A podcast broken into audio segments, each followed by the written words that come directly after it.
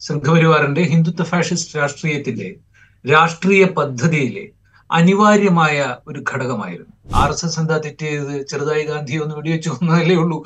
ഗാന്ധി പറഞ്ഞത് സോമനാഥ ക്ഷേത്രം പുതുക്കി പണിയുന്നത് നിങ്ങൾ ആളുകളുടെ പണം ഉപയോഗിച്ച് പുതുക്കി പണിയുന്നത് തെറ്റല്ല. പക്ഷെ അത് സർക്കാരിന്റെ പണം ഉപയോഗിച്ചോ സർക്കാരിന്റെ പങ്കാളിത്തത്തോടു കൂടിയോ ചെയ്യുന്ന ഒന്നാകരുത് എന്നുള്ളതാണ്. രാഷ്ട്രപിതാവ് മഹാത്മാഗാന്ധിയെ ഹിന്ദുത്വ ഭീകരവാദികൾ വധിച്ചതിന്റെ വാർഷിക ദിനമാണ് ഇന്ന്. രാജ്യം രക്തസാക്ഷിത്വ ദിനമായി ആചരിക്കുന്ന ദിനം. ആർ എസ് എസിന്റെ പ്രത്യയശാസ്ത്രത്തിന്റെ തുടർച്ചയിലാണ് നാഥുറാം വിനായക് ഗോഡ്സെ മഹാത്മാഗാന്ധിയെ വെടിവെച്ച് കൊല്ലുന്നത്. ആ പ്രത്യയശാസ്ത്രം പിന്നീട് രാജ്യം ഭരിക്കുന്ന കാഴ്ച നമ്മൾ കണ്ടുകൊണ്ടിരിക്കുന്നു. അങ്ങനെ ഭരിക്കുമ്പോൾ അവർ ഗാന്ധിയെ കൂടെ സ്വന്തമാക്കാൻ ശ്രമിക്കുന്ന കാലത്താണ് നമ്മൾ ജീവിക്കുന്നത്. ഈ സമയത്താണ് ഈ രക്തസാക്ഷിത്വ ദിനം കടന്നു പോകുന്നത് ഈ ദിവസത്തിൽ ഗാന്ധിയെ ഓർക്കാൻ ഗാന്ധിയുടെ രക്തസാക്ഷിത്വത്തിന്റെ പ്രാധാന്യത്തെക്കുറിച്ച് സംസാരിക്കാൻ നമുക്കൊപ്പം എഴുത്തുകാരനും ചിന്തകനും സാമൂഹ്യ നിരീക്ഷകനുമായ പ്രമോദ് പുഴങ്കരയുണ്ട്.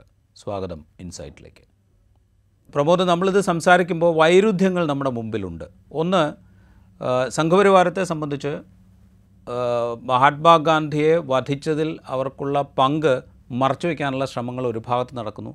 അതേസമയം ആ, വധത്തിൽ നേരിട്ട് പങ്കെടുത്ത വ്യക്തിയെ പ്രകീർത്തിക്കുന്ന ആളുകളെ പാർലമെന്റിലേക്ക് തിരഞ്ഞെടുക്കാൻ അവർ മടി കാണിക്കുന്നില്ല. മറ്റൊരു ഭാഗത്ത് മഹാത്മാഗാന്ധി ഞങ്ങളുടെ നേതാവായിരുന്നു എന്ന് സ്ഥാപിച്ചെടുക്കാനുള്ള ശ്രമവും നടക്കുന്നു. ഇങ്ങനെ പല വൈരുദ്ധ്യങ്ങൾ നമ്മുടെ മുമ്പിൽ നിൽക്കുമ്പോഴാണ് നമ്മൾ ഒരു രക്തസാക്ഷിത്വ ദിനത്തിന് കൂടി ദിനത്തിൽ കൂടി കടന്നു പോകുന്നത് എന്താണ് ഈ സംഘപരിവാർ രാഷ്ട്രീയത്തിൽ മഹാത്മാഗാന്ധിയെ വധിച്ച ദിവസം അല്ലെങ്കിൽ മഹാത്മാഗാന്ധിയെ വധിച്ചത് സംഘപരിവാർ രാഷ്ട്രീയത്തിൽ ഉണ്ടാക്കിയ മാറ്റം എന്താണ്?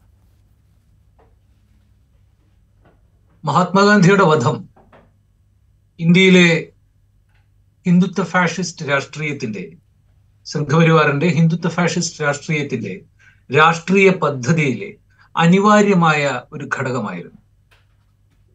ഒരു ബി ജെ പിക്കാരൻ ഒരു സംഘപരിവാറുകാരൻ കേരളത്തിലെ ഏതോ ഒരു ചാനൽ ചർച്ചയിൽ പറഞ്ഞ പോലെ ആർ എസ് എസ് എന്താ തെറ്റ് ചെയ്ത് ചെറുതായി ഗാന്ധി ഒന്ന് വെടിവെച്ചു കൊന്നതല്ലേ ഉള്ളൂ എന്ന് ചോദിച്ച അതേ ലാഘവത്വത്തിൽ അല്ല വാസ്തവത്തിൽ സംഘപരിവാർ അത് ചെയ്തത്. വളരെ ഗൗരവമായി തന്നെയാണ് അവർ ആ പദ്ധതി നടപ്പാക്കിയത്. മഹാത്മാഗാന്ധിയെ വെടിവെച്ച് കൊല്ലുക എന്ന് പറയുന്നത് സംഘപരിവാറിന് ഇന്ത്യയിൽ ഒഴിവാക്കാനാകാത്ത ഒരു രാഷ്ട്രീയ പ്രക്രിയയായിരുന്നു. അത് നാഥുറാം വിനായക് ഗോഡ്സെക്ക് സംഭവിച്ച അയാളുടെ ഒരു ഉന്മാദത്തിലോ ആവേശത്തിലോ സംഭവിച്ച ഒരു കാര്യമായിരുന്നില്ല. അത് ആർ എസ് എസിന്റെ രൂപീക രൂപവത്കരണം മുതൽ വി ഡി സവർക്കറുടെ ഹിന്ദുത്വയുടെ നിർവചനങ്ങളിലൂടെ കടന്നുപോകുന്ന ഹിന്ദുത്വ രാഷ്ട്രീയത്തെ നിർമ്മിച്ചെടുത്ത ഇന്ത്യയിലെ ഹിന്ദുത്വ രാഷ്ട്രീയത്തിന്റെ ഹിംസാത്മകമായ പ്രത്യയശാസ്ത്രത്തെ ഇന്ത്യയുടെ സാമൂഹ്യ ശരീരത്തിലേക്കും ഇന്ത്യയുടെ രാഷ്ട്രീയ അധികാരത്തിലേക്കും വ്യാപരിപ്പിക്കുന്നതിന് വേണ്ടി സംഘപരിവാർ നടത്തിക്കൊണ്ടുവരുന്ന ആ ശ്രമത്തിലെ ഏറ്റവും നിർണായകമായ ഒരു പദ്ധതിയായിരുന്നു ഗാന്ധിവധം. അതായത് മഹാത്മാഗാന്ധി എന്ന് പറയുന്നത് വാസ്തവത്തിൽ എന്താണോ സംഘപരിവാർ ഇന്ത്യൻ രാഷ്ട്രീയ ശരീരത്തിലേക്കും ഇന്ത്യയുടെ സാമൂഹ്യ ശരീരത്തിലേക്കും സന്നിവേശിപ്പിക്കാൻ ശ്രമിച്ചിരുന്ന ഹിന്ദുത്വ പ്രത്യയശാസ്ത്രം ഹിന്ദുത്വ രാഷ്ട്രീയം എന്തായിരുന്നു? അതിന് എതിർദിശയിലായിരുന്നു ഗാന്ധി എന്നുള്ളതാണ്. ഇത് നെഹ്റുവിൽ നിന്ന് വ്യത്യസ്തമായി. നെഹ്റുവിനെ ഒരു പ്രതീകമായാണ് ഞാൻ പറയുന്നത്. അതായത് നെഹ്റു അടക്കമുള്ള കോൺഗ്രസിലും അല്ലെങ്കിൽ ഇന്ത്യയുടെ ഒരു സെൻട്രിസ്റ്റ് പാർട്ടികളിലുമുള്ള ആളുകൾ പ്രതിനിധാനം ചെയ്തിരുന്ന പുരോഗമനപരമായ മതേതരമായ ഒരുപക്ഷെ അന്നത്തെ കാലത്ത് ഇടതുപക്ഷ രാഷ്ട്രീയത്തോട് ചായ്വുണ്ടായിരുന്ന കോൺഗ്രസിലെ വിഭാഗം എന്ന് വിളിക്കാവുന്ന ഒരു വിഭാഗത്തിൽ നിന്നും വ്യത്യസ്തമായി ഗാന്ധി സംഘപരിവാറിന്റെ മുമ്പിലുള്ള വലിയൊരു പ്രശ്നമായി മാറിയത് ഗാന്ധി ഹിന്ദുമതത്തെ ഹിന്ദുമതത്തിന്റെ ആന്തരികമായ തത്വചിന്താ പദ്ധതിയെ ഗാന്ധിയും ഏറ്റെടുത്തിരുന്നു എന്നുള്ളത് കൊണ്ടാണ്. അതിൽ നമുക്ക് അഭിപ്രായ വ്യത്യാസങ്ങൾ ഗാന്ധിയുമായിട്ടുണ്ടാകാം. ഒരു മതേതര പക്ഷത്ത് നിന്ന് പുരോഗമനപരമായ രാഷ്ട്രീയത്തിന്റെ പക്ഷത്ത് നിന്ന് ജാതി വിരുദ്ധ രാഷ്ട്രീയത്തിന്റെ പക്ഷത്ത് നിന്ന് എല്ലാം ഗാന്ധിയുമായി നമുക്ക് അഭിപ്രായ വ്യത്യാസങ്ങൾ ഉണ്ടാകാം. പക്ഷെ അപ്പോഴൊക്കെയും നാം ഓർക്കേണ്ട ഒരു കാര്യം എന്ന് പറയുന്നത് ഗാന്ധി ഈ ഹിന്ദുത്വ പ്രത്യയശാസ്ത്രം എങ്ങനെയാണോ ഹിന്ദുമതത്തെ ഹിംസാത്മകമായ ഒരു രാഷ്ട്രീയ പദ്ധതിയാക്കി മാറ്റുന്നതിനും അതിലെ ജാതി വ്യവസ്ഥയെ ശ്രേണീബദ്ധമായ ഒരു രാഷ്ട്രീയ അധികാര പദ്ധതിയാക്കി മാറ്റുന്നതിനും വേണ്ടി ഇന്ത്യയിൽ ശ്രമിച്ചിരുന്നത് അതിന്റെ എതിർപക്ഷത്തായിരുന്നു ഗാന്ധി ഉയർത്തിപ്പിടിച്ചിരി ഇരുന്ന ഒരു മതബോധം എന്ന് പറയുന്നത് അല്ലെങ്കിൽ ഗാന്ധി അങ്ങനെയായിരുന്നു മതത്തെ കണ്ടിരുന്നത് എന്നുള്ളതാണ്. അതിലുള്ള സൂക്ഷ്മമായ അഭിപ്രായ വ്യത്യാസങ്ങളെ കാണാതെയല്ല ഞാൻ ഇത് പറയുന്നത്. അതുകൊണ്ട് തന്നെ തങ്ങളുടെ നേരെ എതിർവശത്ത് നിൽക്കുകയും തങ്ങളുടെ മതബദ്ധമായ ഹിംസാത്മക മതരാഷ്ട്രീയത്തെ എതിർക്കുകയും ചെയ്തിരുന്ന നെഹ്റു അടക്കമുള്ള പുരോഗമന ഇടതുപക്ഷ മതേതര ചേരിയെ ശത്രുപക്ഷത്ത് നിർത്തിക്കൊണ്ട് എതിർക്കുന്നതിനും ആക്രമിക്കുന്നതിനും തങ്ങൾക്ക് കഴിയുമെന്ന് അവർക്ക് ഉറപ്പുണ്ടായിരുന്നു. പക്ഷെ ഗാന്ധി അങ്ങനെയായിരുന്നില്ല. ഗാന്ധി തങ്ങളുടെ തന്നെ തങ്ങൾ ഏത് വിഭാഗം ജനങ്ങളെയാണോ തങ്ങൾ ഈ തങ്ങളുടെ ഹിന്ദുത്വ രാഷ്ട്രീയ പദ്ധതിയിലേക്ക് ആകർഷിക്കാൻ ശ്രമിക്കുന്നത് അവരുമായി നേരിട്ട് കമ്മ്യൂണിക്കേറ്റ് ചെയ്തിരുന്ന തങ്ങൾ പറഞ്ഞ് പറഞ്ഞു കൊടുക്കുന്ന മതമല്ല ഈ മതം എന്നും ഈ മതത്തെ ഇങ്ങനെയല്ല കാണേണ്ടത് എന്നും പറഞ്ഞിരുന്ന ഒരാൾ കൂടിയായാണ് ഗാന്ധി സംഘപരിവാർ രാഷ്ട്രീയത്തിന്റെ എതിർദിശയിൽ വന്നത്. تروم اللاعب മതത്തെ രാഷ്ട്രീയവുമായി കൂട്ടിക്കെട്ടുന്നത് എങ്ങനെയാണ് എന്നുള്ളതിന് സംഘപരിവാർ ഇന്ത്യയിൽ ഹിന്ദുത്വ രാഷ്ട്രീയം ആർ എസ് എസ് എങ്ങനെയാണ് മതത്തെ രാഷ്ട്രീയാധികാരത്തിലേക്ക് സന്നിവേശിപ്പിക്കാൻ ശ്രമിച്ചിരുന്നത്? അത്തരമൊരു രീതിയിലല്ല ഗാന്ധി മതത്തെയും മതചിഹ്നങ്ങളെയും മതബോധത്തെയും രാഷ്ട്രീയത്തിലേക്ക് ചേർത്ത് വെച്ചത്. ഇപ്പൊ ഖിലാഫത്ത് പ്രസ്ഥാനം മുതൽ പലപ്പോഴും നമുക്കത് കാണാൻ കഴിയും. ഗാന്ധി എങ്ങനെയാണ് മതത്തെ അല്ലെങ്കിൽ ഇന്ത്യയിലെ മഹാഭൂരിപക്ഷം വരുന്ന ജനങ്ങളുടെ മതബദ്ധമായ ജീവിതത്തെ എങ്ങനെയാണ് കൊളോണിയൽ വിരുദ്ധ പോരാട്ടവുമായിട്ട് സന്നിവേശിപ്പിക്കാൻ ശ്രമിച്ചിരുന്നത്? ജാതിയിലെ ജാതി വിവേചനത്തിനെതിരെ എങ്ങനെയാണ് അതിനെ കൊണ്ടുവരാൻ ശ്രമിച്ചത്? എന്നൊക്കെ നമുക്ക് കാണാൻ കഴിയും. അപ്പോഴും മതത്തെ രാഷ്ട്രീയാധികാരവുമായി ബന്ധപ്പെടുത്തുന്ന നേരിട്ട് ഭരണാധികാരവുമായി ബന്ധപ്പെടുത്തുന്ന മൊത്തം ജനങ്ങളുടെയും ജീവിതത്തെ നിയന്ത്രിക്കുന്ന ഒരു രാഷ്ട്രീയ പദ്ധതിയായിട്ട് ബന്ധപ്പെടുത്തുന്ന ഒരു മതരാഷ്ട്രീയ പദ്ധതി ഗാന്ധിക്ക് അന്യമായിരുന്നു. ഗാന്ധി അതിനെതിരായിരുന്നു. ഇത് നമുക്ക് സോമനാഥ ക്ഷേത്രത്തിന്റെ ഇപ്പൊ നമുക്ക് എല്ലാവർക്കും അറിയുന്ന പോലെ നമ്മ ഇപ്പൊ ബാബറി മസ്ജിദ് തകർത്ത് തകർത്ത് അവിടെ രാമക്ഷേത്രത്തിന്റെ പ്രതിഷ്ഠ നടത്തിയ ആ ഹിന്ദുത്വ രാഷ്ട്രീയ പദ്ധതിയുടെ ഭാഗമായുള്ള ചർച്ചകളിലൊക്കെ നാം ഒരുപാട് പറഞ്ഞതും കേട്ടതുമാണ്. ഈ സോമനാഥ ക്ഷേത്രം സ്വതന്ത്ര ഇന്ത്യയിൽ സോമനാഥ ക്ഷേത്രത്തിന്റെ ഉദ്ഘാടനത്തിന് രാജേന്ദ്ര പ്രസാദ് ആദ്യത്തെ രാഷ്ട്രപതി പോകാൻ നിന്നപ്പോ നെഹ്റു അതിനെതിരെ ഉന്നയിച്ച വിമർശനങ്ങൾ പലതവണ രാജേന്ദ്ര പ്രസാദിനോട് നെഹ്റു താങ്കൾ അങ്ങനെ പോകുന്നത് ശരിയാണെന്ന് എനിക്ക് തോന്നുന്നില്ല എന്നുള്ളത് അതും ഒരു മതേതര രാഷ്ട്രീയത്തിന്റെ മതേതര ഭരണകൂടത്തിന്റെ തലവൻ എന്നുള്ള രീതിയിൽ താങ്കൾ അങ്ങനെ ചെയ്യുന്നത് ശരിയല്ല എന്ന് നെഹ്റു പറഞ്ഞത്. ഒക്കെ നമ്മൾ അന്നത്തെ യാഥാസ്ഥിതികത്വവും ഹിന്ദുത്വ രാഷ്ട്രീയവും പുരോഗമന രാഷ്ട്രീയവും മതേതര ഭരണകൂടവും ഒക്കെ തമ്മിലുള്ള വൈരുദ്ധ്യങ്ങളുടെ ഭാഗമായി അതിന്റെ ചരിത്രപരമായ തെളിവുകളും സംവാദങ്ങളും അതിനുള്ളിലെ ആന്തരിക സംഘാതങ്ങളുടെ തെളിവുകളുമായി നമ്മൾ ഇന്ന് കാണുന്നുണ്ട്. ഒപ്പം തന്നെ നമ്മൾ വിസ്മരിക്കാൻ പാടില്ലാത്ത ഒന്ന് ഗാന്ധി അതിലെടുത്ത നിലപാട് കൂടിയാണ്. ഗാന്ധി പറഞ്ഞത് സോമനാഥ ക്ഷേത്രം പുതുക്കി പണിയുന്നത് നിങ്ങൾ ആളുകളുടെ പണം ഉപയോഗിച്ച് പുതുക്കി പണിയുന്നത് തെറ്റല്ല. പക്ഷെ അത് സർക്കാരിന്റെ പണം ഉപയോഗിച്ചോ സർക്കാരിന്റെ പങ്കാളിത്തത്തോടു കൂടിയോ ചെയ്യുന്ന ഒന്നാകരുത് എന്നുള്ളതാണ്. നോക്കൂ അതിന്റെ കൃത്യമായ അത്തരത്തിൽ എങ്ങനെയാണോ ഗാന്ധി മതത്തെയും മതവിശ്വാസത്തെയും ഒരു ജനസമൂഹത്തിൽ എങ്ങ ജനസമൂഹം എങ്ങനെയാണ് ഉപയോഗിക്കേണ്ടത് അല്ലെങ്കിൽ അതിൽ എങ്ങനെയാണ് അത് പ്രാവർത്തികമാകുന്നത് എന്നുള്ളതിന് മഹാത്മാഗാന്ധി എന്ത് തരത്തിലുള്ള ഒരു നിലപാടാണോ എടുത്തത് അതിന്റെ എത്രയോ എതിർ ദിശയിലാണ് എതിർ ധ്രുവത്തിലാണ് സംഘപരിവാർ നിൽക്കുന്നത് എന്നുള്ളത്. ഇക്കഴിഞ്ഞ ജനുവരി ഇരുപത്തിരണ്ടിന് ഇന്ത്യയുടെ പ്രധാനമന്ത്രി ഒരു മതേതര രാഷ്ട്രത്തിന്റെ തലവൻ ഒരു ഭൂരിപക്ഷ മതബദ്ധ രാഷ്ട്രീയത്തിന്റെ പ്രതിഷ്ഠാ ചടങ്ങ് അതിന്റെ മതരാഷ്ട്രീയ ഹിംസയുടെ പ്രതിഷ്ഠാ ചടങ്ങിൽ പങ്കെടുക്കുകയും അതിനെ ഇന്ത്യയുടെ ഒരു ഔദ്യോഗികമായ ഒരു പരിപാടിയാക്കി മാറ്റിയെടുക്കുകയും ചെയ്തതിലൂടെ കണ്ടു.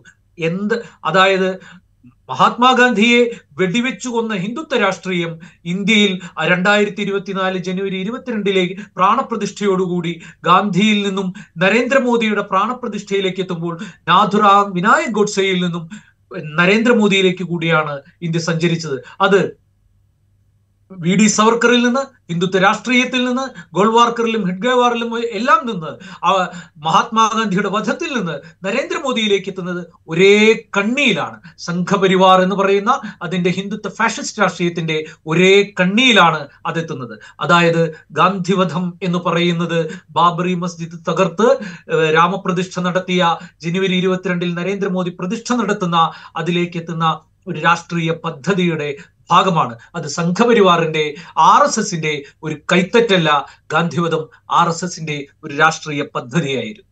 നമ്മളിത് പറയുമ്പോൾ കുറച്ചുകൂടെ സൂക്ഷ്മമായി നമ്മൾ പറയുകയാണ് ഇപ്പോൾ പ്രമോദ് സൂചിപ്പിച്ചതുപോലെ തന്നെ ഏത് കോൺസ്റ്റിറ്റുവൻസിയെ അഡ്രസ്സ് ചെയ്യാനാണോ ഈ ഹിന്ദുത്വ രാഷ്ട്രീയ പദ്ധതി ആരംഭിച്ചത് രാഷ്ട്രീയ സ്വയം സേവക് ശ്രമിച്ചത് ആ കോൺസ്റ്റിറ്റുവൻസിയുമായി കൂടുതൽ ആശയവിനിമയം നടത്താനും കൂടുതൽ ബന്ധം സ്ഥാപിക്കാനും മഹാത്മാഗാന്ധിക്കുണ്ടായിരുന്ന കഴിവ് അതുവഴി ഒരുപക്ഷെ ആർ എസ് എസ് ലക്ഷ്യമിട്ട ഹിന്ദുത്വ രാഷ്ട്രീയ പദ്ധതിയെ തടയാൻ മഹാത്മാഗാന്ധിക്കുണ്ടായിരുന്ന ശേഷി. നമ്മൾ പൊതുവിൽ കേൾക്കുന്നത് പോലെ മുസ്ലിംകളോട് അനുകൂലമായി സംസാരിച്ചു അല്ലെങ്കിൽ മുസ്ലിങ്ങൾക്ക് വേണ്ടി നിലകൊണ്ടു എന്നതിനേക്കാൾ ഉപരി ഈ കോൺസ്റ്റിറ്റുവൻസിയെ ആർ എസ് എസിന്റെ പദ്ധതിയിലേക്ക് കൊണ്ടുപോകുന്നതിന് തടസ്സമായി നിന്നു എന്നതായിരിക്കണം ഗാന്ധിയെ വധിക്കാൻ ആർ എസ് എസ് അല്ലെങ്കിൽ നാഥുറാം ഗോഡ്സെ അടക്കമുള്ള ഹിന്ദുത്വ തീവ്രവാദികളെ പ്രേരിപ്പിച്ച ഘടകം. തീർച്ചയായും. നമ്മൾ ഇന്ത്യയുടെ രാഷ്ട്രീയ ചരിത്രം ഒരു കൊളോണിയൽ വിരുദ്ധ പോരാട്ടം ഇന്ത്യയിൽ രൂപപ്പെട്ടു വരുന്ന കാലഘട്ടത്തിൽ തന്നെ ഇന്ത്യയുടെ ദേശീയ സ്വാതന്ത്ര്യ സമരത്തിലും അല്ലെങ്കിൽ ഇന്ത്യയുടെ കൊളോണിയൽ വിരുദ്ധ പോരാട്ടത്തിന്റെയും ഒപ്പം തന്നെ ഒരു ഹിന്ദുത്വ രാഷ്ട്രീയ ധാര വികസിച്ചു വരുന്നതായിട്ട് നമുക്ക് കാണാം. ഇത് പത്തൊമ്പതാം നൂറ്റാണ്ടിൽ തന്നെ. ഇപ്പൊ നമുക്കറിയാം ഹിന്ദു എന്ന് പറയുന്ന ഹിന്ദു മതം എന്ന് പറയുന്ന ഒരു ഒരു തലക്കെട്ടിന്റെ അടിയിലേക്ക് ഇന്ത്യയിലെ നമ്മൾ ഇന്ന് കാണുന്ന ഹിന്ദുക്കൾ എന്ന് വിളിക്കുന്ന ആളുകളെ ഒരുമിച്ച് ചേർത്ത് ഇട്ടത് ഒരു കണക്കിന്റെ ഭാഗമായിട്ട് ചേർത്ത് നിർത്തിയിട്ടത് ബ്രിട്ടീഷുകാരാണ്. അവരുടെ സെൻസസിന്റെ ഒക്കെ ഭാഗമായിട്ടും അല്ലെങ്കിൽ അവരുടെ അവർ ഇന്ത്യൻ ചരിത്രം എഴുതുന്നതിന്റെ ഭാഗമായിട്ടും ഒക്കെയാണ് നമ്മൾ ഇന്ന് കാണുന്ന ഈ ഹിന്ദു രൂപപ്പെടുന്നത്. വാസ്തവത്തിൽ ഹിന്ദു എന്ന് പറയുന്നത് ഹിന്ദു മതം എന്ന് പറയുന്നത് ജാതിയാണ്. ജാതി കോട്ടയാണ് ഹിന്ദു മതം. അല്ലാതെ ഒരു ഹിന്ദു ഇല്ലല്ലോ. അതാണ് ഒരു പക്ഷേ ഈ ഹിന്ദു മതത്തിലേക്ക് ഖർവാപസി നേരിടുന്ന വലിയൊരു പ്രതിബന്ധം അതുകൂടിയാണല്ലോ. എങ്ങനെയാണ് ഏത് ഹിന്ദുവിന് എവിടേക്കാണ് ഒരു ഹിന്ദുവായിട്ട് ആളുകൾ എടുക്കുക എന്നത്? അങ്ങനെയാണ് ഒരു നവ ഇപ്പോ ഗോവയിലൊക്കെ സവർക്കറുടെ നേതൃത്വത്തിൽ നടന്ന ഈ ഹിന്ദു ഈ ശുദ്ധി പ്രസ്ഥാനത്തിന്റെയൊക്കെ ഭാഗമായിട്ട് ഹിന്ദുക്കൾ ഹിന്ദുക്കളാക്കി മാറ്റുമ്പോൾ അവർ അതിനു വേണ്ടിയിട്ട് ഒരു നവഗൗഡർ ജാതി ഉണ്ടാക്കുന്നതിന് അവർക്ക് അവർ അങ്ങനെ ഉണ്ടാക്കേണ്ടി വന്നിരുന്നു. കാരണം ഏത് എവിടേക്കാണ് ഹിന്ദുവാക്കി കൊണ്ടുവരുന്നത്? അപ്പൊ ഞാൻ പറഞ്ഞത് അന്ന് തന്നെ അന്ന് തൊട്ട് തന്നെ പക്ഷേ അപ്പോഴും ഇത്തരത്തിലൊരു വിശാല ഹിന്ദുവിനെ ഉണ്ടാക്കുന്നതിന് വേണ്ടിയിട്ട് ഒരു രാഷ്ട്രീയ ഹിന്ദുവിനെ ഒരു പൊളിറ്റിക്കൽ ഹിന്ദുവിനെ ഒരു വംശീയ രാഷ്ട്രീയത്തിന്റെ അടിസ്ഥാനത്തിലുള്ള ഒരു എത്തനോ നാഷൻ സ്റ്റേറ്റ് ഉണ്ടാക്കുന്നതിന്റെ ഭാഗമായിട്ടും ഒക്കെയുള്ള ഒരു ഹിന്ദുവിനെ ഉണ്ടാക്കുന്നതിനുള്ള ശ്രമങ്ങളും ഈ കൊളോണിയൽ വിരുദ്ധ സമരത്തിന്റെ മറ്റൊരു ഭാഗത്തായിട്ട് ഈ ഹിന്ദുത്വ രാഷ്ട്രീയത്തിന്റെ രൂപപ്പെടലിൽ നടന്നിരുന്നു. അങ്ങനെ അങ്ങനെ നടന്നിരുന്ന ഒരു കാ ഒരു കാലത്താണ് ഗാന്ധി ഇന്ത്യയിലേക്ക് ഇന്ത്യയിൽ തന്റെ സ്വാതന്ത്ര്യ സമരത്തിലേക്ക് ഗാന്ധിയുടെ നേതൃത്വത്തിൽ സ്വാതന്ത്ര്യ സമരം മറ്റൊരു രൂപത്തിലേക്ക് മാറുന്നത്. അതിനു മുമ്പ് ആ കാലത്തും അതിനു മുമ്പുമായിട്ട് ഇപ്പൊ നമുക്ക് ബാലഗംഗാധർ തിലകൻ തിലകിന്റെ നേതൃത്വത്തിൽ നടന്ന കൊളോണിയൽ വിരുദ്ധ സമരം എന്ന് വിളിക്കാവുന്ന സമര സമരങ്ങൾ. ആ സമരത്തിൽ ഇത്തരത്തിലുള്ള ഒരു മിലിറ്റന്റ് ഹിന്ദുയിസത്തെ നിങ്ങൾക്ക് കാണാൻ കഴിയും. അത് വാസ്തവത്തിൽ ഹിന്ദുമതത്തിലെ യാഥാസ്ഥിതിക സ്വഭാവങ്ങളെ എല്ലാം ഉൾക്കൊള്ളുന്ന ഹിന്ദുമതത്തിന്റെ മിലി ഹിന്ദു മതത്തിന് ഒരു മിലിറ്റന്റ് സ്വഭാവമുണ്ടെന്നും അത് ദുർബലമല്ല എന്നും അത് തങ്ങളുടെ നഷ്ടപ്പെട്ട പ്രതാപകാലത്തെ വീണ്ടെടുക്കുന്ന തരത്തിലുള്ള സമരങ്ങളിലേക്ക് പോകണമെന്നും അതിന് ഹിന്ദുമതത്തിലെ രാഷ്ട്രീയ ചിഹ്നങ്ങളെ ഉപയോഗിക്കാമെന്നും ഒക്കെ തിലക്കാണ് ഇന്ത്യയിൽ വളരെ സജീവമായിട്ട് പ്രകടിപ്പിച്ചത്. അങ്ങനെയാണ് ശിവാജി ഉത്സവം ഗണേശോത്സവം പോലുള്ള പരിപാടികൾ നടക്കുകയും ഒപ്പം തന്നെ ഹിന്ദു മതത്തിലെ കുട്ടികളുടെ വിവാഹപ്രായത്തിൽ കൂടുതൽ പുരോഗമനപരമായ നിയമങ്ങൾ കൊണ്ടുവന്ന ബ്രിട്ടീഷ് കൊളോണിയൽ നിയമങ്ങൾക്കെതിരെ ഹിന്ദു മതത്തിലെ ആഭ്യന്തര കാര്യങ്ങളിൽ കൊളോണിയൽ ഭരണകൂടം ഇടപെടുന്നു എന്നുള്ള രീതിയിൽ തിലകൻ എതിർക്കുന്നുണ്ട്. അപ്പൊ ഇത് വളരെ വ്യാപകമായിട്ട് ഇത്തരത്തിലൊരു ധാരയും മറ്റൊരു തരത്തിൽ രൂപപ്പെട്ടു വന്നിരുന്നു. അവിടെ ഗാന്ധിക്കെതിരായിട്ടുള്ള വലിയൊരു വിമർശനം എന്ന് പറയുന്നത് ഗോഡ്സെ വരെ ഉന്നയിച്ച വിമർശനം എന്ന് പറയുന്നത് ഗാന്ധി ഹിന്ദു മതത്തെ ഹിന്ദുക്കളെ ദുർബലരാക്കുന്നു എന്നുള്ളതാണ്. ഗാന്ധി അഹിംസ പറഞ്ഞുകൊണ്ട് ഹിന്ദുക്കളെ ദുർബലരാക്കുന്നു. ഹിന്ദുക്കളുടെ മിലിറ്റൻസിയെ ഇല്ലാതാക്കുന്നു. ഹിന്ദുക്കളുടെ മുകളിലുള്ള ആക്രമണങ്ങൾക്ക് ചെറുക്കുന്നതിന് ഗാന്ധി അവരെ പ്രാപ്തരല്ലാതാക്കുന്നു എന്നുള്ളതാണ്. ഇത് നമ്മൾ അതാണ് നേരത്തെ പറഞ്ഞത്. ഈ ആർ എസ് എസ് എങ്ങനെയാണോ ഏത് രീതിയിലാണോ ഹിന്ദു ഹിന്ദു സമൂഹ മതത്തിൽ പെട്ട ആളുകളെ എങ്ങനെയാണോ വളരെ തങ്ങളുടെ ഹിംസാത്മകമായ ആക്രമണോത്സുകമായ ഹിന്ദുത്വ രാഷ്ട്രീയത്തിലേക്ക് കൊണ്ടുവരാൻ ശ്രമിക്കുന്നത്? അതിന്റെ മറുഭാഗത്തായിരുന്നു ഗാന്ധി. അതിൽ അഭിപ്രായ വ്യത്യാസങ്ങളുണ്ട്. ഗാന്ധിയുടെ ഗാന്ധി എങ്ങനെയാണ് മതത്തെയും ജാതിയെയും ഒക്കെ കണ്ടത് എന്നുള്ളത്. അത് വേറൊരു വിശാലമായ മറ്റൊരു വിഷയമാണ്. പക്ഷേ ആർ എസ് എസും ഗാന്ധിയും തമ്മിലുള്ള കാര്യമാണ് പറയുന്നത്. അതായത് വില്ലുകുലച്ച് ശരം തൊടുത്ത് താടകയെ കൊല്ലുന്ന രാമനെയാണ് ആർ എസ് എസ് പൊക്കിപ്പിടിക്കുന്നതെങ്കിൽ അല്ലെങ്കിൽ ആർ എസ് എസ് ഉയർത്തിക്കാട്ടുന്ന രാമൻ എന്ന് പറയുന്നത് ഇന്ത്യയുടെ എല്ലാ തെരുവുകളിലും ഹിംസാത്മകമായ കണ്ണുകളോടെയും അതി ശക്തമായ യുദ്ധസന്നാഹങ്ങളോടുകൂടിയും ആക്രമണോത്സുകനായി നിൽക്കുന്ന ഒരു രാമനെയാണ് ആർ എസ് എസ് ഉയർത്തിക്കാണിക്കുന്നതെങ്കിൽ മുസ്ലിങ്ങളുടെ ആരാധനാലയം മറ്റ് അന്യമതസ്ഥരുടെ ആരാധനാലയങ്ങൾ തകർത്ത് അതിന്റെ മുകളിൽ തന്റെ പ്രതിഷ്ഠ നടത്തിക്കുന്നതിൽ ആനന്ദം കൊള്ളുന്ന ഒരു രാമനെയാണ് ആർ എസ് എസ് സംഘപരിവാർ ഉയർത്തി കാണിക്കുന്നതെങ്കിൽ ഗാന്ധിയുടെ രാമൻ അതായിരുന്നില്ല. ഗാന്ധിയുടെ രാമൻ എന്ന് പറയുന്നത് ഗാന്ധിയുടെ രാമരാജ്യം എന്ന് പറയുന്നത് അത് ഹിന്ദു മതത്തിലെ ചിഹ്നങ്ങളെയും ഹിന്ദു മതത്തിന്റെ പലപ്പോഴും ഈ സനാതന ഹിന്ദു ധർമ്മം എന്ന് പറയുന്ന ഈ ജാതി വ്യവസ്ഥയിൽ ഊന്നി നിൽക്കുന്ന ഹിന്ദു മതത്തിന്റെ പ്രശ്നങ്ങളെയും കുറെയൊക്കെ അതിലെ കുഴപ്പങ്ങളെയും എല്ലാം ഉൾച്ചേർക്കുന്നതാണെങ്കിൽ കൂടി ഗാന്ധിയുടെ രാമരാജ്യവും ഗാന്ധിയുടെ രാമനും ആർ എസ് എസിന്റെ രാമനല്ലായിരുന്നു. അത് അത് സാഹോദര്യത്തിന്റെയും അത് നീതിയുടെയും ഒരു ഛായ പടർത്തുന്ന ഒരു തത്വചിന്ത കൂടി ഗാന്ധി അതിൽ മുന്നോട്ട് വെച്ചിരുന്നു. ആർ എസ് എസിന് അതില്ല. ആർ എസ് എസിന്റെ നീതി എന്ന് പറയുന്നത് ഹിന്ദുത്വ രാഷ്ട്രീയത്തിൽ അധിഷ്ഠിതമാണ് അത് വെറുപ്പിൽ അധിഷ്ഠിതമാണ് അത് ശത്രു നിർമ്മാണത്തിൽ അധിഷ്ഠിതമാണ്. ഗാന്ധിയുടെ രാമൻ എന്ന് പറയുന്നത് ഗാന്ധിയുടെ നീതിബോധം എന്ന് പറയുന്നത് ഗാന്ധിയുടെ രാമരാജ്യം എന്ന് പറയുന്നത് ഇങ്ങനെ ശത്രുക്കളെ നിർമ്മിക്കുന്നതല്ല അത് സാർവലൗകികമായ ഒരു യൂണിവേഴ്സലിസ്റ്റിക് ആയിട്ടുള്ള ഒരു നീതിബോധത്തിലും സാഹോദര്യത്തിലും സമത്വ ഭാവനയിലും അധിഷ്ഠിതമായിട്ടുള്ള ഒന്നായിരുന്നു. തീർച്ചയായും ഞാൻ വീണ്ടും പറയുന്നു ഗാന്ധിയുമായിട്ടുള്ള അഭിപ്രായ വ്യത്യാസങ്ങൾ. അത് സനാതന ഹിന്ദു ധർമ്മത്തെ ചൊല്ലി ജാതി വ്യവസ്ഥയോടുള്ള ഗാന്ധിയുടെ നിലപാടുകളെ ചൊല്ലി അതെല്ലാം നമുക്ക് മറ്റൊരു ഭാഗത്ത് ചർച്ച ചെയ്യേണ്ടതുണ്ടെങ്കിലും ആർ എസ് എസിന്റെ രാമനല്ല ആർ എസ് എസിന്റെ ഹിന്ദുമതമല്ല ഗാന്ധി മുന്നോട്ട് വെച്ച ഹിന്ദുമതം. അതുകൊണ്ടാണ് പാകിസ്ഥാൻകാരെ സഹായിക്കും പാകിസ്ഥാന് വേണ്ടി വാദിക്കുകയാണ് ഗാന്ധി എന്നും ഗാന്ധി ഹിന്ദുക്കളെ ദുർബലമാക്കുകയാണ് എന്നും ഒക്കെ പറഞ്ഞുകൊണ്ട് ആർ എസ് ഈ സംഘപരിവാറും ഹിന്ദുത്വ രാഷ്ട്രീയവും ആർ എസ് എസും അതിന്റെ ഉൽപ്പന്നമായ നാഥുറാം വിനായക് ഗോഡ്സെയും ഗാന്ധിയെ വെടിവെച്ചു കൊല്ലുന്നത്. ഇത് ഇത് മതത്തെക്കുറിച്ചിട്ടുള്ള ആ, മതത്തെ എങ്ങനെയാണ് രാഷ്ട്രീയത്തിൽ ഉപയോഗിക്കുക മതം എങ്ങനെയാണ് സമൂഹത്തിൽ ഇടപെടുക എന്നതിനെ കുറിച്ചിട്ടുള്ള വളരെ അടിസ്ഥാനപരമായ ഒരു തർക്കത്തിന്റെ കൂടി ഭാഗമാണ്. മതത്തിൽ അധിഷ്ഠിതമായ മതാധിഷ്ഠിതമായ ഒരു രാജ്യമാണ് ആർ എസ് എസ് ഉണ്ടാക്കാൻ ആഗ്രഹിക്കുന്നത്.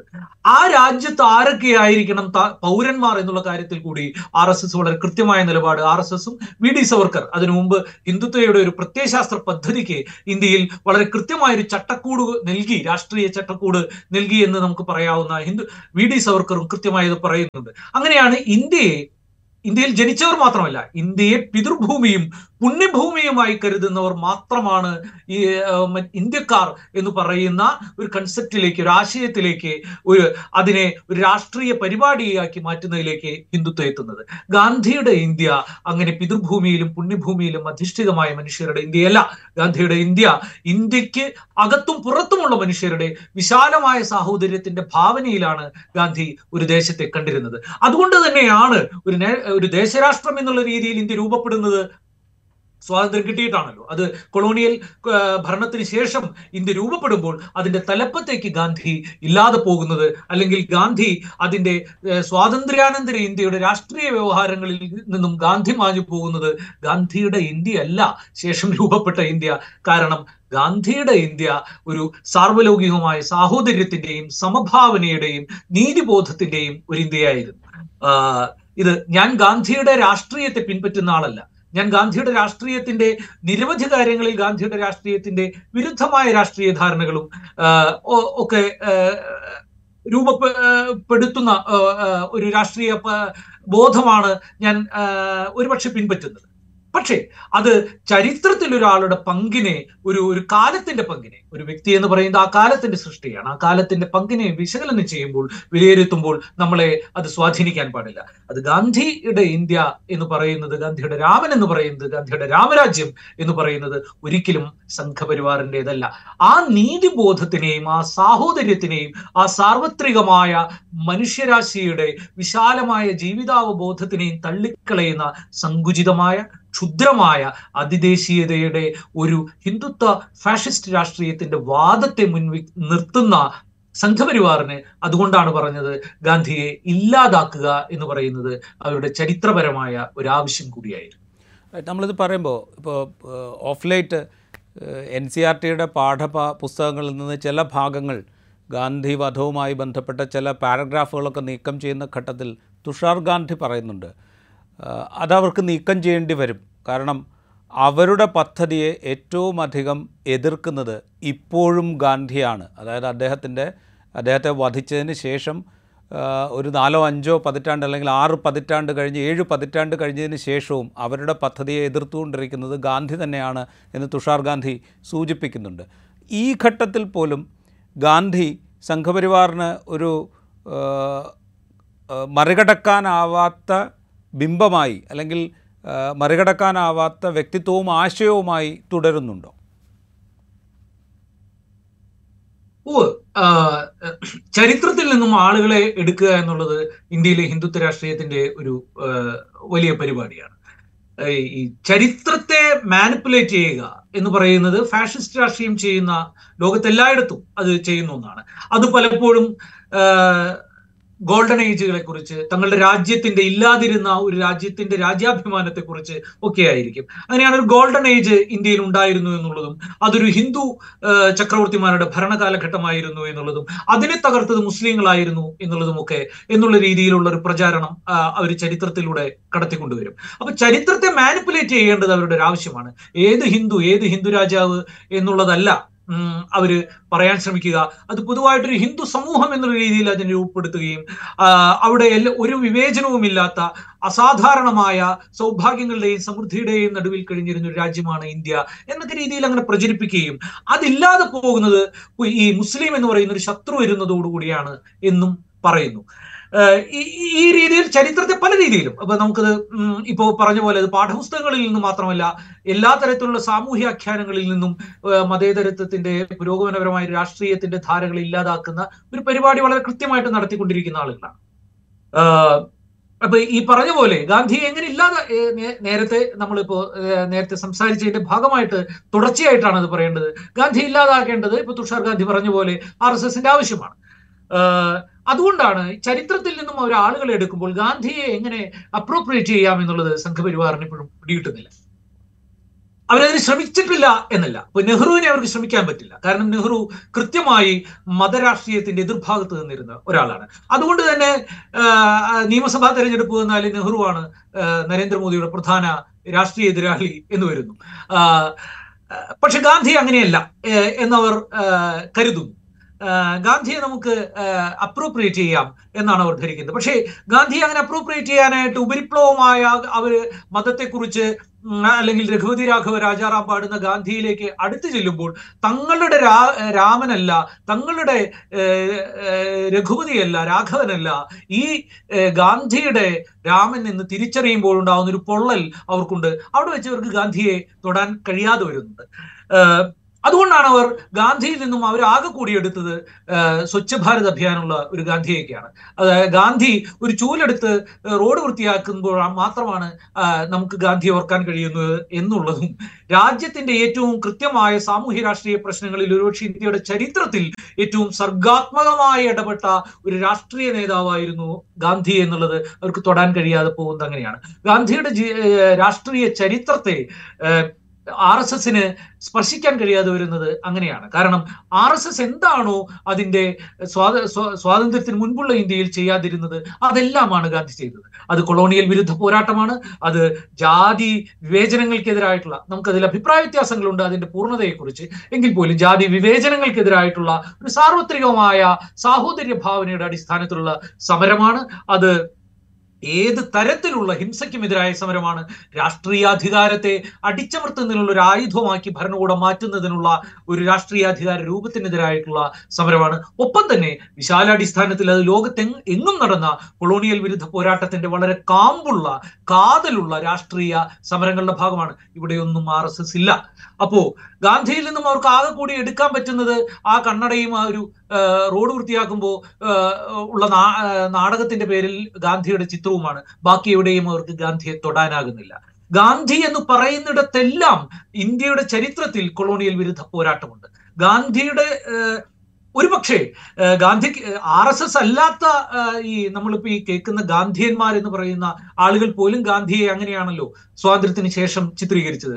ഒരു വടിയൊക്കെ കുത്തിപ്പിടിച്ച് കിടക്കുന്ന ഗാന്ധി അപ്പൂപ്പൻ ആയിട്ടാണ് ചിത്രീകരിച്ചത്. ഗാന്ധി ഒരിക്കലും അങ്ങനെയല്ല വളരെ വിഗറസ് ആയിട്ടുള്ള വളരെ വൈബ്രന്റ് ആയിട്ടുള്ള ഒരു രാഷ്ട്രീയ സമരം നടത്തിയ ഒരാളാണ് മഹാത്മാഗാന്ധി ഏത് ഘട്ടത്തിലാണ് ഗാന്ധി ഇന്ത്യയിൽ വന്നതിന് ശേഷം ഗാന്ധി ജീവിച്ച എല്ലാ കാലഘട്ടത്തിലും ഗാന്ധി ഓരോ ദിവസവും ഇന്ത്യയുടെ കൊളോണിയൽ വിരുദ്ധ രാഷ്ട്രീയ സമരത്തിന്റെ ദിശയെ നിർണയിക്കുന്ന വിധത്തിൽ തന്റേതായ നമുക്ക് അഭിപ്രായ വ്യത്യാസങ്ങൾ ഉണ്ടാകാം തന്റേതായ ഇടപെടലുകൾ നടത്തുന്ന നടത്തിയ ഒരാളാണ്. രണ്ട് തരത്തിലുള്ള ധാരകളെ ഗാന്ധി ഒരേപോലെ തന്റെ സമരത്തിലേക്ക് കൊണ്ടുവന്നു എന്നുകൂടിയുണ്ട് ഒന്ന് വിശാലാടിസ്ഥാനത്തിലുള്ള കൊളോണിയൽ വിരുദ്ധ സമരം. അതേസമയം ഇന്ത്യയുടെ ഇന്ത്യൻ സമൂഹത്തിന്റെ ഉള്ളിൽ ഈ ഉള്ള ഒരു ആന്തരിക സംഘർഷങ്ങളെ അഡ്രസ് ചെയ്യുന്ന ഒരു സമരം. വേണമെങ്കിൽ ഗാന്ധിക്ക് അത് മാറ്റിവെക്കാമായിരുന്നു. ഉദാഹരണത്തിന് ഗാന്ധി ഉപ്പ് സത്യാഗ്രഹത്തിന് പോകുന്ന യാത്രയിൽ.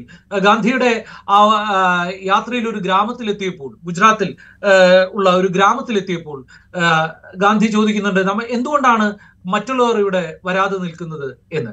അപ്പോ ഇവർ പറയുന്നു ഈ താഴ്ന്ന ജാതിക്കാരായിട്ടുള്ള ആളുകളുടെ ഭാഗത്തേക്ക് ഈ ഉയർന്ന ജാതിക്കാർ വരാത്തതാണ് അവിടേക്ക് നമ്മൾ പിന്നെ പോകും എന്ന് പറയുന്നത്. അപ്പൊ നമ്മൾ ഈ ഉയർന്ന ജാതിക്കാർ അധികമുള്ള സ്ഥലത്ത് ഗ്രാമത്തിലാണോ നമ്മൾ താമസിക്കുന്നത് എന്ന് ചോദിക്കുന്നുണ്ട്.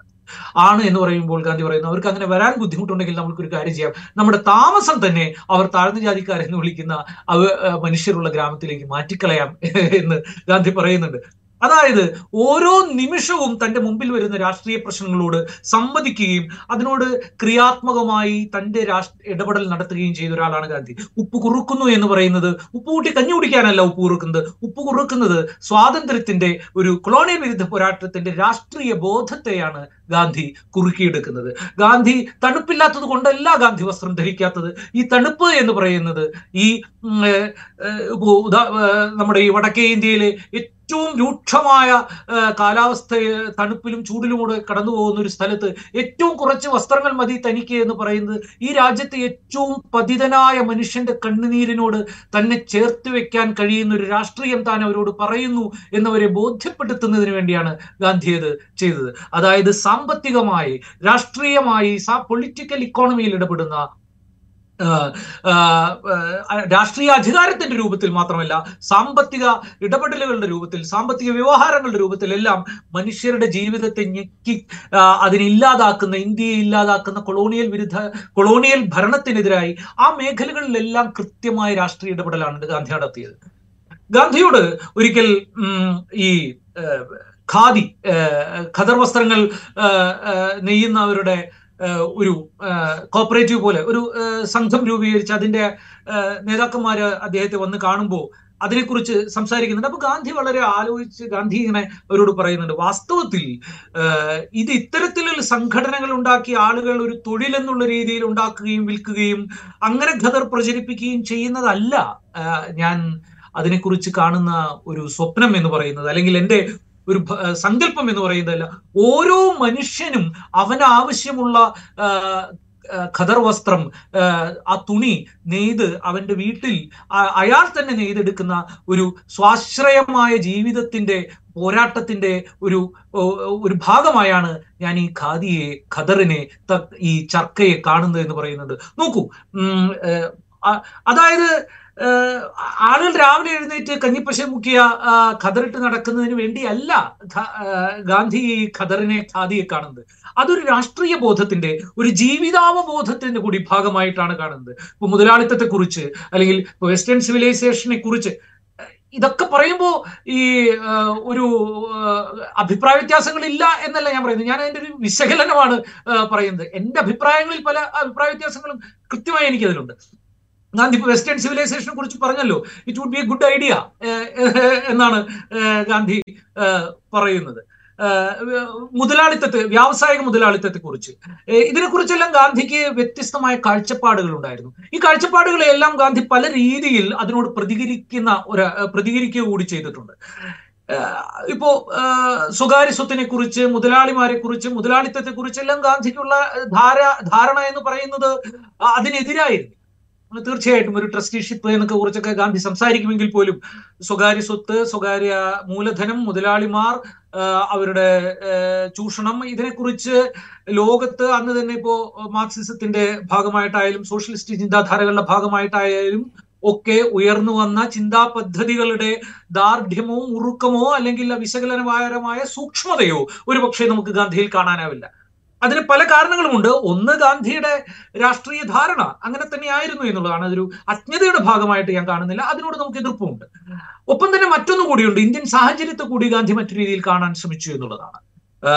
അതുകൊണ്ടാണ് ഏതോ വീടിന്റെ തട്ടിൻപുറത്ത് കിടന്നിരുന്ന ഒരു ചർ ഒരു തക്ലി ഒരു ചർക്ക ഗാന്ധി വീണ്ടെടുക്കുന്നത് നമുക്ക് കുപ്പായം തുന്നാനുള്ള ഒരു യന്ത്രം കിട്ടിയല്ലോ എന്നുള്ളത് കൊണ്ടല്ല ആ തക്ലിയുടെ ആ ചർക്കയുടെ ശബ്ദം എന്ന് പറയുന്നത് ഇന്ത്യയുടെ സ്വാതന്ത്ര്യ സമരത്തിന്റെ കൊളോണിയൽ വിരുദ്ധ സമരത്തിനെ മുന്നോട്ട് കൊണ്ടുപോകാവുന്ന ചക്രങ്ങളുടെ ശബ്ദമാണെന്നും ഈ ചക്രങ്ങളുടെ ശബ്ദം ഒരു ജനതയുടെ ചെവിട്ടിൽ വളരെ കൃത്യമായി അവർക്ക് അതിനെ ഡീകോഡ് ചെയ്യാൻ പറ്റുമെന്നും ആ ചർക്ക തിരിയുമ്പോൾ അവർ കേൾക്കുന്നത് സ്വാതന്ത്ര്യം സ്വാതന്ത്ര്യം സ്വാതന്ത്ര്യം എന്നുള്ള ഒരു താളമായിരിക്കുമെന്നും ഗാന്ധി തിരിച്ചറിഞ്ഞതുകൊണ്ടാണ് അല്ലാണ്ട് കേവലമായിട്ട് നൂൽ നിൽക്കുക മാത്രമല്ല അതിൽ ചെയ്തത്.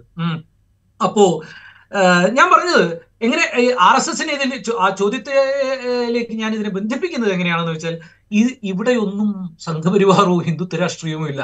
ഹിന്ദുത്വ രാഷ്ട്രീയത്തിന് ഇങ്ങനെ രാജ്യത്തിന്റെ പൊളിറ്റിക്കൽ ഇക്കോണമിയിൽ ഇത്തരത്തിൽ അതിന്റെ വ്യവസ്ഥാപിതമായ ചൂഷണ ഘടനയെ എതിർക്കുന്ന യാതൊരു പദ്ധതിയും അതിനില്ല. അതിന്റെ അതിന്റെ കൃത്യമായ അടിത്തറ എന്ന് പറയുന്നത് നിലവിലുള്ള ചൂഷണ പദ്ധതിയെ യാതൊരു പ്രശ്നവുമില്ലാതെ മുന്നോട്ട് കൊണ്ടുപോവുകയും അതിനൊപ്പം ഹിന്ദുത്വ വംശീയതയുടെ അടിസ്ഥാനത്തിലുള്ള ഒരു മതരാഷ്ട്രം നിർമ്മിക്കുകയുമാണ്. അതുകൊണ്ട് തന്നെ ഗാന്ധി ഉയർത്തിപ്പിടിച്ച ഇപ്പൊ നമ്മൾ പറയും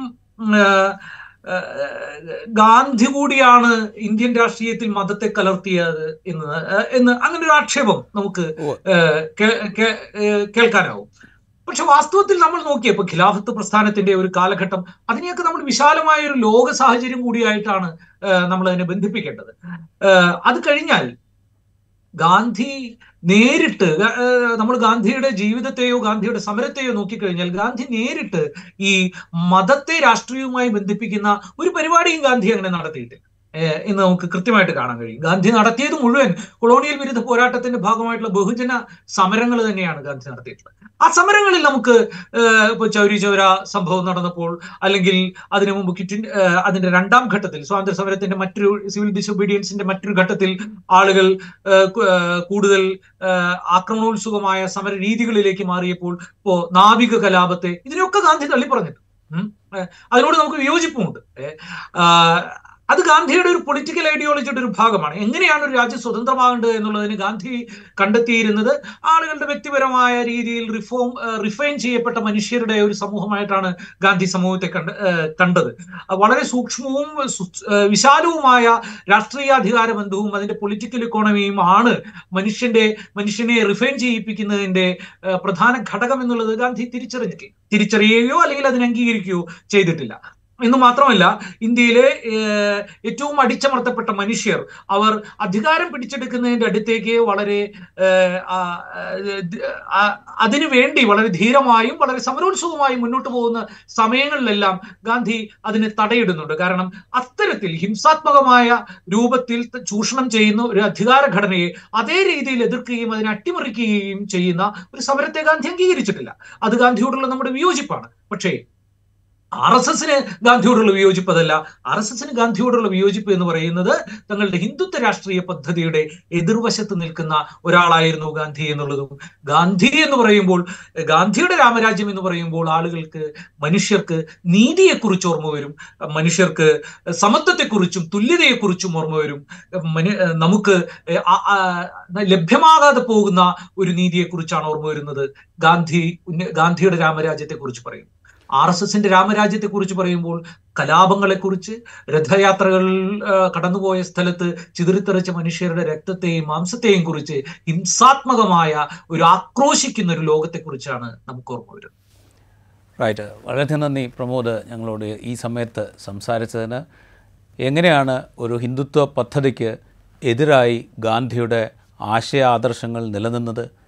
അതുകൊണ്ടാണ് ആർ എസ് എസിന് അല്ലെങ്കിൽ ആ ഹിന്ദുത്വ രാഷ്ട്രീയത്തിന് ഗാന്ധിയെ ഇല്ലായ്മ ചെയ്യേണ്ടി വന്നത്. അത് വളരെ വ്യക്തമായി പറഞ്ഞു തന്നതിന് പ്രമോദ് നന്ദി. ഞങ്ങളോട് സഹകരിച്ചതിന് ഇൻസൈറ്റിന്റെ ഈ എപ്പിസോഡ് ഇവിടെ പൂർണമാകുന്നു.